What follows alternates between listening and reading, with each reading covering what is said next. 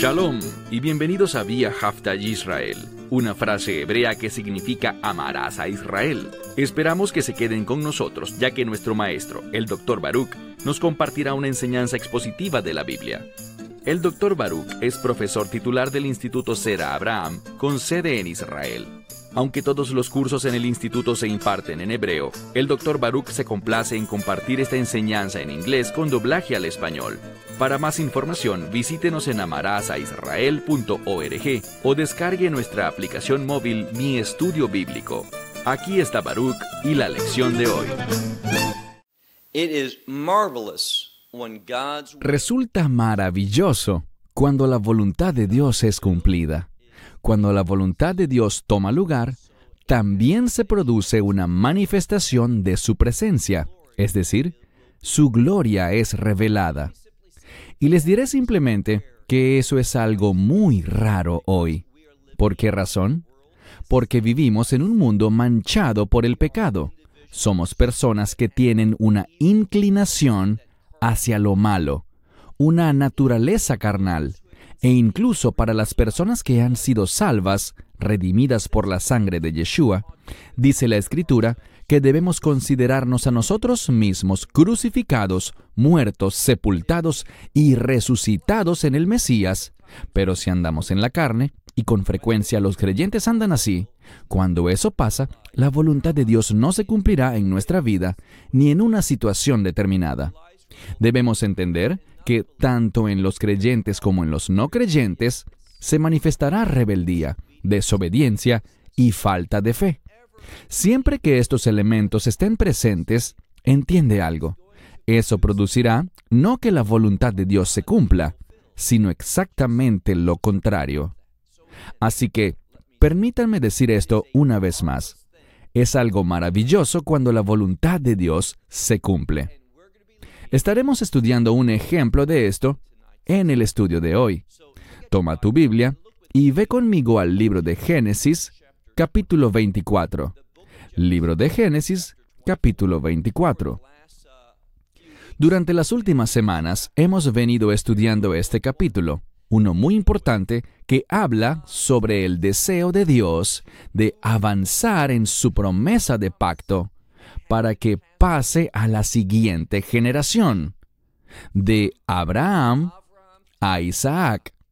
Y por lo tanto, Abraham le ordenó a su siervo Eliezer que saliera de la tierra de Canaán para que no tomara una esposa de Benot Canaán, las hijas de Canaán, para Isaac, sino que en cambio fuese a su casa a la casa de la familia de Abraham, y de allí tomase una mujer para Yitzhak o Isaac. Hemos visto cómo Eliezer ha crecido en su fe, cómo ha decidido obedecer y que en medio de su obediencia, su fe en Dios se ha materializado. Él ha sido testigo de la presencia y el poder de Dios en su vida, haciendo exitoso su camino. Ahora llegamos al momento de la verdad. Él ha relatado todo lo que ha sucedido, lo que Abraham le ordenó, cómo él le dijo que Dios acontecería en su travesía y que no retornaría en fracaso. Eliezer ahora cree en todo esto, ha compartido su testimonio y está esperando la respuesta de dos hombres, del líder de la casa, Labán, y de Betuel para que entren en acuerdo y afirmen la voluntad de Dios, permitiendo que Rivka, o sea, Rebeca, deje a su familia y se vaya con él para convertirse en la esposa de Isaac. Entonces, él ha compartido su testimonio ya y retomaremos la historia justo para ver qué responderán estos dos hombres. Vayan conmigo al verso 50, Génesis 24, verso 50. Labán y Betuel respondieron y dijeron, de Hashem, aquí dice el nombre sagrado de Dios, y simplemente reiteraré ante ustedes el hecho de que cuando ese término aparece en el texto, tiene mucha importancia. Sabemos del libro de Éxodo capítulo 6, verso 2, que Dios no reveló su nombre sagrado, lo que conocemos también como el nombre redentor de Dios, Yud-Hei Vav-Hei, a los patriarcas. Entonces, ¿por qué está siendo usado aquí? Entendamos que la escritura tiene como fin la revelación para el lector, enseñarnos cosas. Y el hecho de que este Yud-Hei Vav-Hei, el nombre sagrado del Señor, aparezca aquí, busca enseñar al lector que esta familia tenía revelación de Dios, que no eran adoradores de ídolos, que eran diferentes al pueblo de Canaán y diferentes al pueblo alrededor de esta área. Así que había un aspecto único en esta familia. Y esto explica por qué Abraham ordenó a Eliezer, su siervo, a que fuera a este lugar en específico y no a ningún otro. Una vez más, estos dos hombres respondiendo dijeron, del Señor ha salido la palabra. Es la frase Jadevar, que puede significar también el asunto. Podríamos decir este asunto, pero literalmente dice, esta palabra del Señor ha salido. Y vean la segunda parte del verso 50. Lou, duhau, de ver, aleja, ra o tov, que significa, nosotros no podemos hablarte a ti, ni algo malo, ni algo bueno. ¿Qué están tratando de decir? Si esto es la voluntad de Dios, ¿qué diferencia hará lo que nosotros pensemos? Bien sea que nos guste o que no nos guste, que nos parezca adecuado o no. Si esto es de Dios, ¿qué debemos hacer? Someternos. Esto busca revelarnos un principio bíblico, y ese principio es que lo que nosotros pensemos sobre la voluntad de Dios no debe impedir que nos sometamos a ella y la obedezcamos. Al final, tenemos que entender que esa es la acción correcta a ejecutar. Existe un debate entre algunos teólogos pues hay quienes piensan que Dios se agrada más con alguien que no solo afirma, sí, esta es la voluntad de Dios, sino que además se goza con ella y por tanto va y la cumple. Verán, el problema que tengo con eso es que si la voluntad de Dios tiene que ser algo que me guste, el peligro es que solamente cumpliré las órdenes que me gustan. Y lo que yo argumento es que uno de los mejores ejemplos de algo que agrada a Dios es Yeshua en el jardín del Getsemaní. Él dijo, que no se haga mi voluntad, es decir, que no sea lo que yo quiero, y él está hablando desde su humanidad, desde la carne de Yeshua. Ahora su carne no tenía pecado, por eso él pudo ser el sacrificio adecuado, el sacrificio eterno por el pecado, una vez y para siempre, todo suficiente. Pero queda claro en el jardín del Getsemaní que Yeshua no quería ir a la cruz. Pero, ¿qué dijo? Que no se haga mi voluntad sino la tuya, es decir, la de su Padre Celestial. Y yo creo que ese es el mayor acto de obediencia y uno que fue del mayor de los agrados para su Padre. Entonces, si venimos de esa perspectiva, según la cual Dios se agrada más de nosotros cuando decimos sí a su voluntad. Me encanta tu voluntad, quiero cumplir tu voluntad. ¿Sabes? En realidad, habrán muchas veces en las que por estar todavía en la carne, nuestra carne nos dirá no. Y allí es cuando nuestro espíritu debe vencer los deseos de la carne y someterse a la voluntad de Dios a como de lugar. Por esto cuando vemos en las siete congregaciones, esas siete iglesias de Asia Menor en el libro de Apocalipsis 2 y 3, a quienes se enfatiza es a quienes salen vencedores, porque lograron vencer obstáculos, y muchas veces eso que debemos vencer es a nuestro propio yo. Una vez más, verso 50. Ellos dicen, ya que esto viene de Dios, puesto que es su palabra, ¿qué podemos decir nosotros bien sea bueno o malo, con respecto a este asunto. O sea, lo que tenemos es que hacerlo, y tienen razón. Leamos ahora el verso 51. He aquí, Rivka está delante de ti. Tómala y vete, y que sea ella la mujer del hijo de tu amo.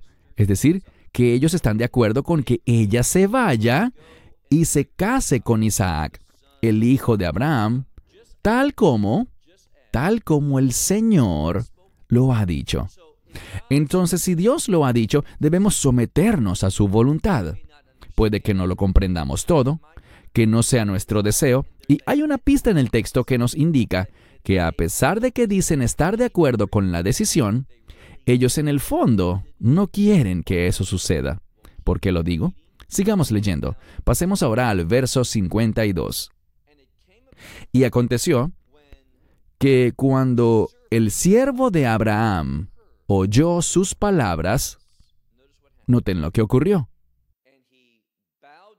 Él se postró, se postró en tierra ante el Señor. Esta es una clara descripción de adoración.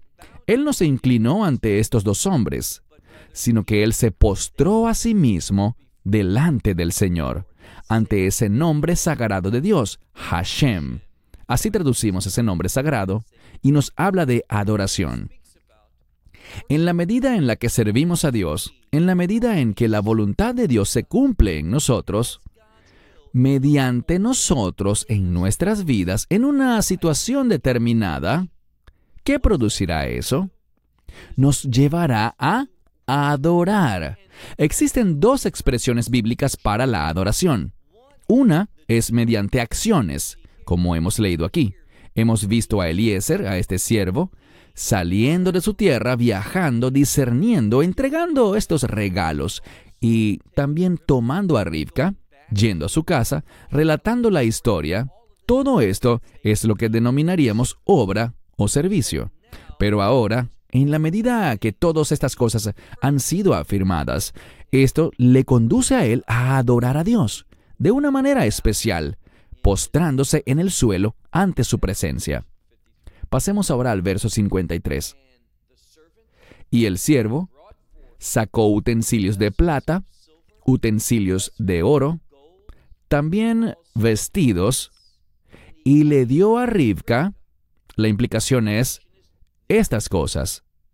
Ahora, él no le entregó eso antes, no fue un soborno, sino que lo que vemos es que él quiere bendecirla.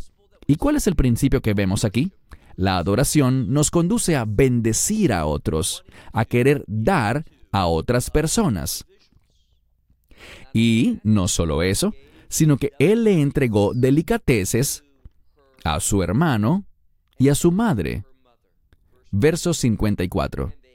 Y ellos comieron y bebieron, lo cual es también una forma de adoración en la idiosincrasia hebrea, como dice Deuteronomio capítulo 8, verso 10. Comerás y estarás satisfecho y le darás gracias al Señor. Así que cuando comer es mencionado en el texto bíblico, esto nos brinda un contexto de adoración. Mira de nuevo el verso 54. Comieron y bebieron, él y los hombres que estaban con él, es decir, Eliezer y sus acompañantes, y pasaron la noche, se alojaron en ese lugar. Verso 54 al final. Se levantaron en la mañana y él dijo, Eliezer hablando, vemos una vez más su actitud sumisa aquí al pedir permiso. Les dijo, envíenme a mi amo. Es decir, permítanme regresar a casa ahora que todo se ha cumplido. En un sentido, esta debería ser la conclusión de este capítulo. Vimos en el verso 50 que ellos estuvieron de acuerdo. Así lo afirmaron. Leamos de nuevo ese verso. Respondiendo dijeron, ya que esto viene del Señor, no tenemos nada que decir, solo debemos obedecer, debemos llevarlo a cabo. Bien dicho, pero noten lo que pasa en el verso 55. Y él dijo, es decir, su hermano, él dijo, y también su madre, la madre de Rivka, permite que esta doncella se quede con nosotros días o diez, y después se irá. ¿Qué significa eso? Días o diez.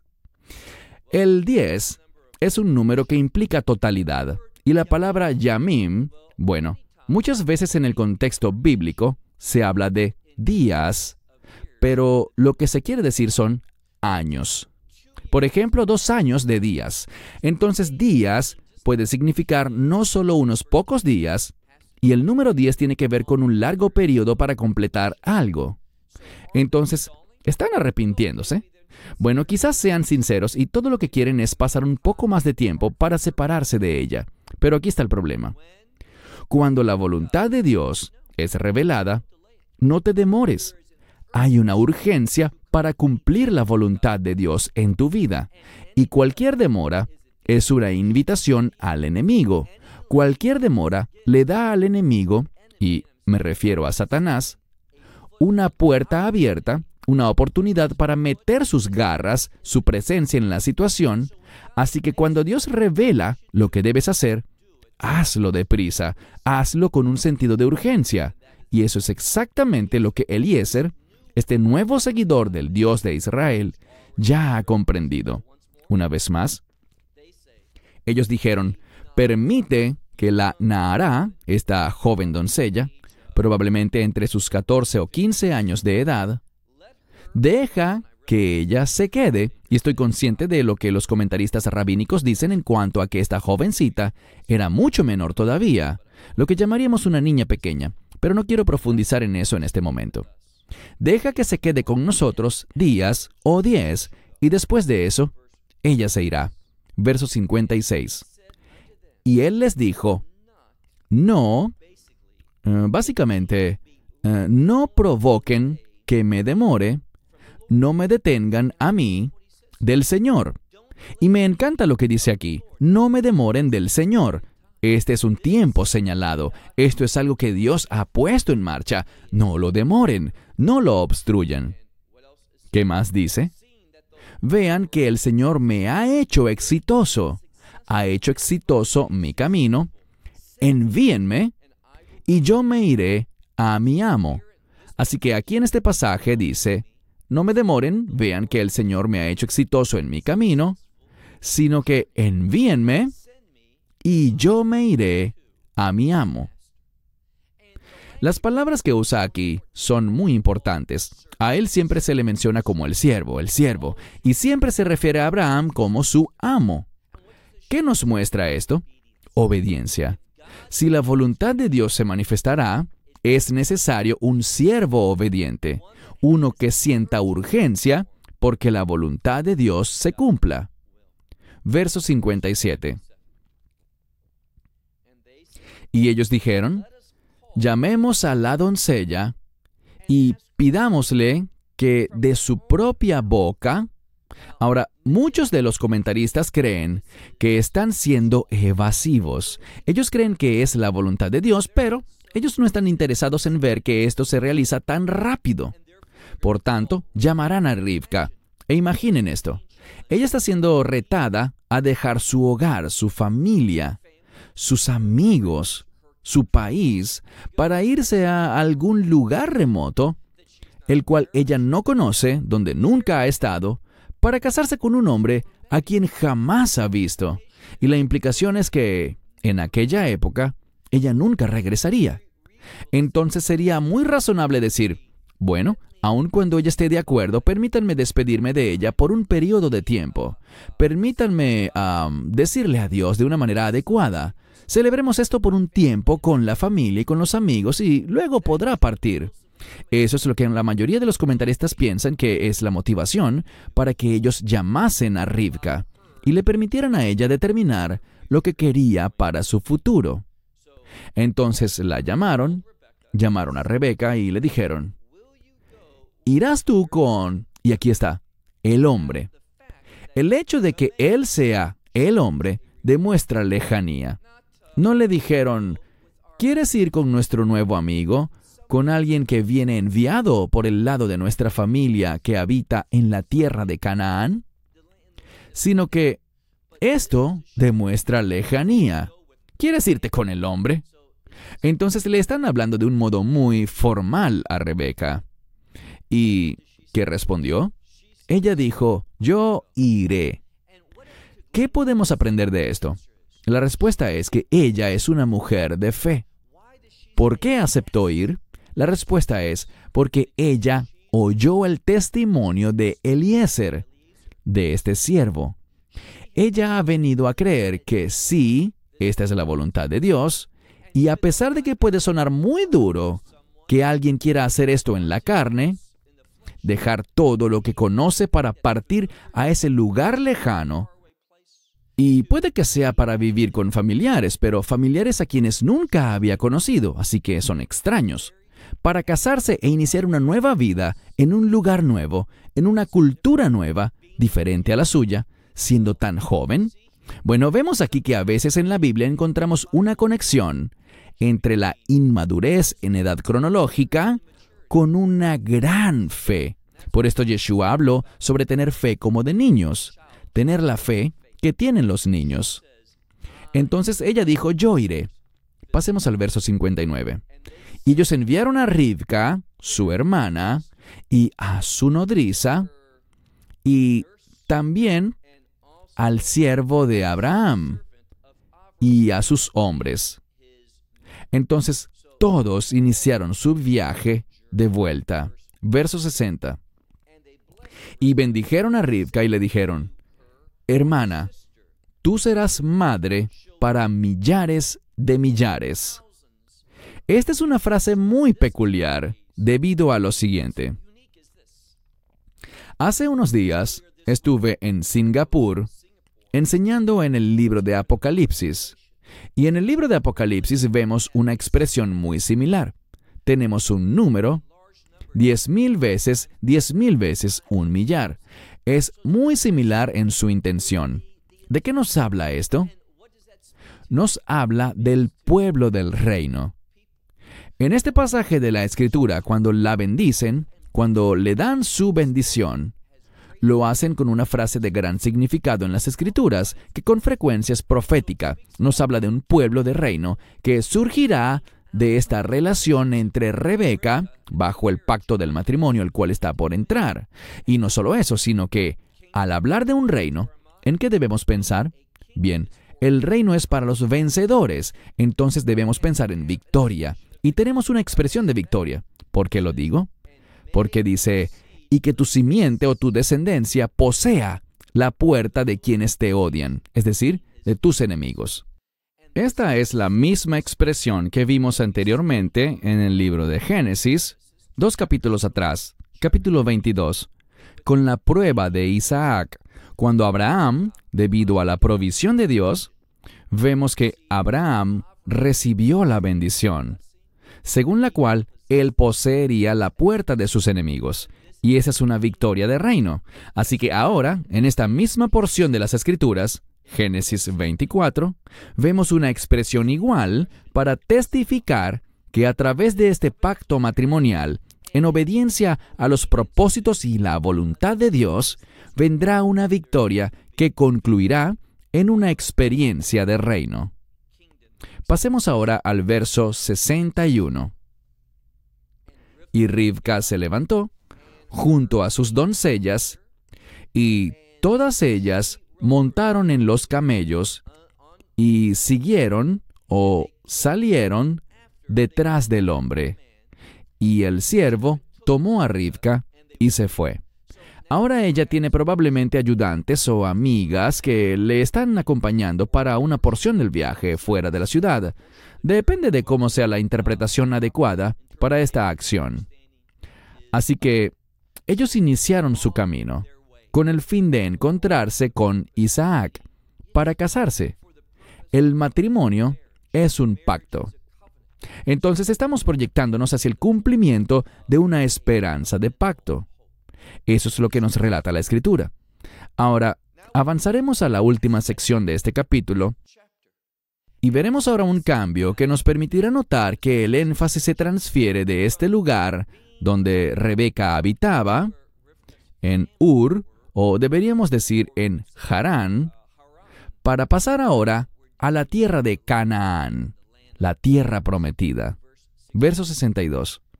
Isaac vino a la entrada del pozo de Jairoi. Y esto habla de la vida y el pastor. Yo sugeriría que esta frase habla de la vida que solo da el gran pastor, el Mesías Yeshua. Leemos aquí que él habitaba en la tierra del Negev. en las tierras del sur. Isaac. Entonces él se halla en este lugar. ¿Y qué pasó? Bueno, este es el tiempo en el que Rivka, Eliezer, el fiel siervo de Abraham, los hombres que le acompañaban y quizás algunas mujeres adicionales que fueron enviadas con Rebeca, todos ellos llegaron a una zona muy cercana de la propiedad, del territorio, el hogar de Abraham e Isaac. Verso 63. Ahora, noten lo que él está haciendo aquí. Este lugar, lo diré de nuevo, es el pozo llamado Jairoí.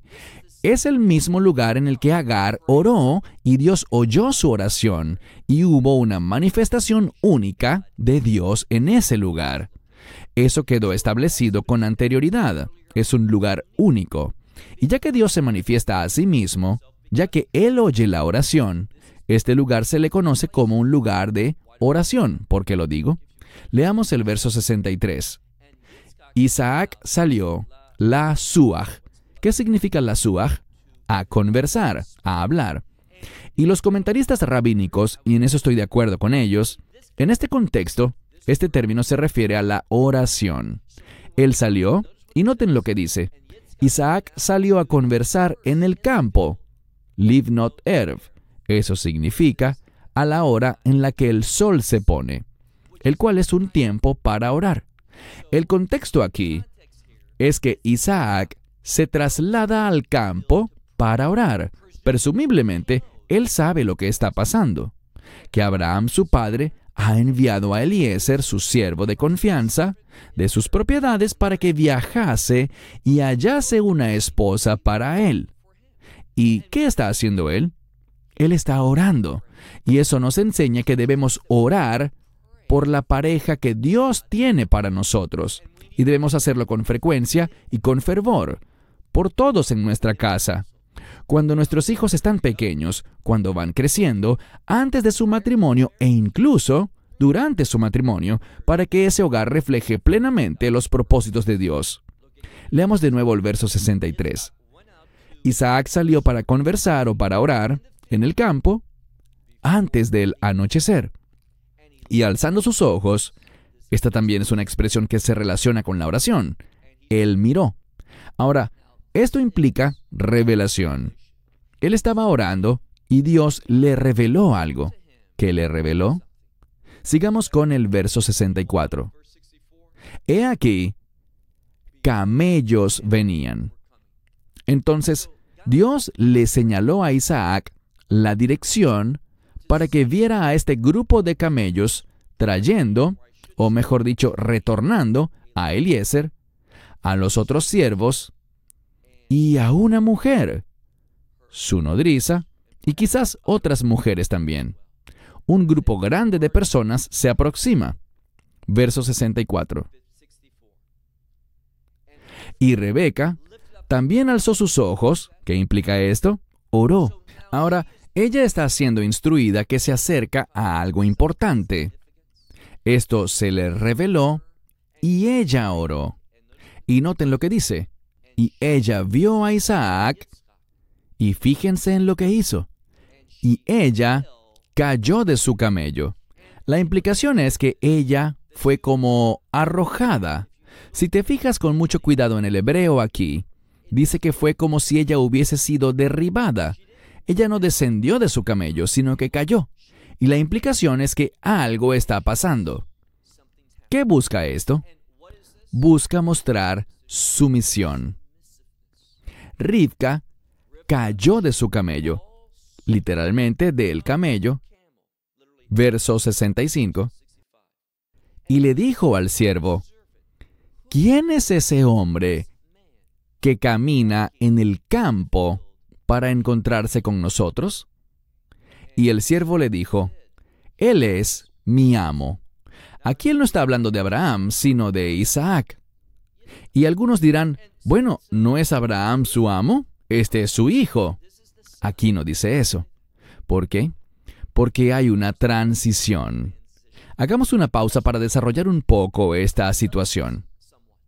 Hay un tiempo que no vemos mucho en la sociedad occidental, pero en esta época, dentro de la cultura bíblica, cuando los hijos y me refiero a los varones, alcanzaban una edad adulta, en el momento en el que ya empezaban a casarse, muchas veces el padre confiaría, él le daría la herencia, lo que ellos poseían a sus hijos, especialmente al hijo más joven, al momento de su matrimonio.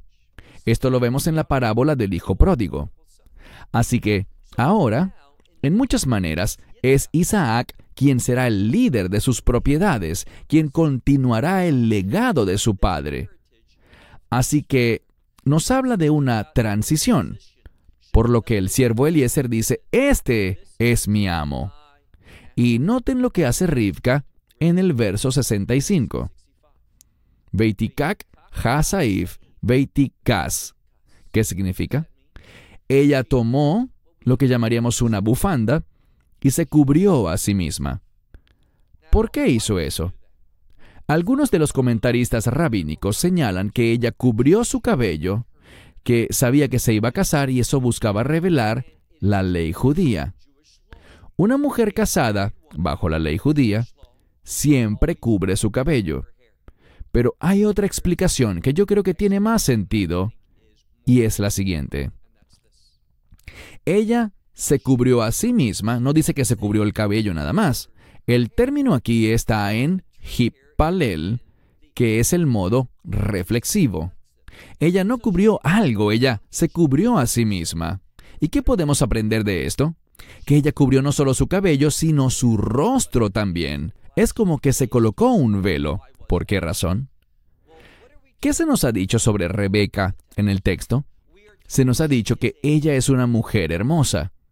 Ahora, hablemos por un momento sobre los hombres. Conversaba con alguien hace unos días y hablábamos sobre cómo las mujeres tienden a ser más espirituales, simplemente por naturaleza. Las mujeres tienden a ser más espirituales, más sensibles a Dios, tienden a orar más, son para nosotros como consejeras, son nuestra ayuda idónea. Las esposas nos brindan sabios consejos a los hombres. Escuchemos a nuestras esposas. Como vimos en lecciones pasadas, Dios le dijo a Abraham, escucha a Sara. Ahora, Rebeca, dice el pasaje que estamos analizando ahora, es una doncella muy hermosa. Y el hombre tiende a ser con mucha frecuencia como Shimshon, es decir, Sansón, que se dejaba llevar por sus ojos. Somos seres mucho más visuales que las mujeres. Entonces ella, Rebeca, no quería que Isaac viera su belleza y dijera, oh, me quiero casar con ella, debido a su apariencia exterior, a su belleza externa. Entonces, ella se cubrió el rostro porque, piensen lo que ella ha hecho. Ella tomó la decisión de dejarlo todo con el fin de casarse con Yitzhak, con Isaac, sin haberlo visto. Lo hizo por el testimonio que oyó, y esa es una gran descripción de fe por parte de Rebeca. Y ahora ella se cubre a sí misma para que Isaac no tome una decisión basado en lo físico, en lo que ve con sus ojos. Eso no sería fe, sino que él tendrá que estar de acuerdo basado en el mismo testimonio de Eliezer, quien le dirá que esta es la mujer que Dios ha elegido para él. Así que ella se cubrió, pasemos al verso 66, y el siervo le contó a Isaac todas las cosas que había hecho. Este es el testimonio del que les venía hablando. Entonces se le escucha toda la historia de cómo Dios prosperó su camino, cómo lo guió al pozo.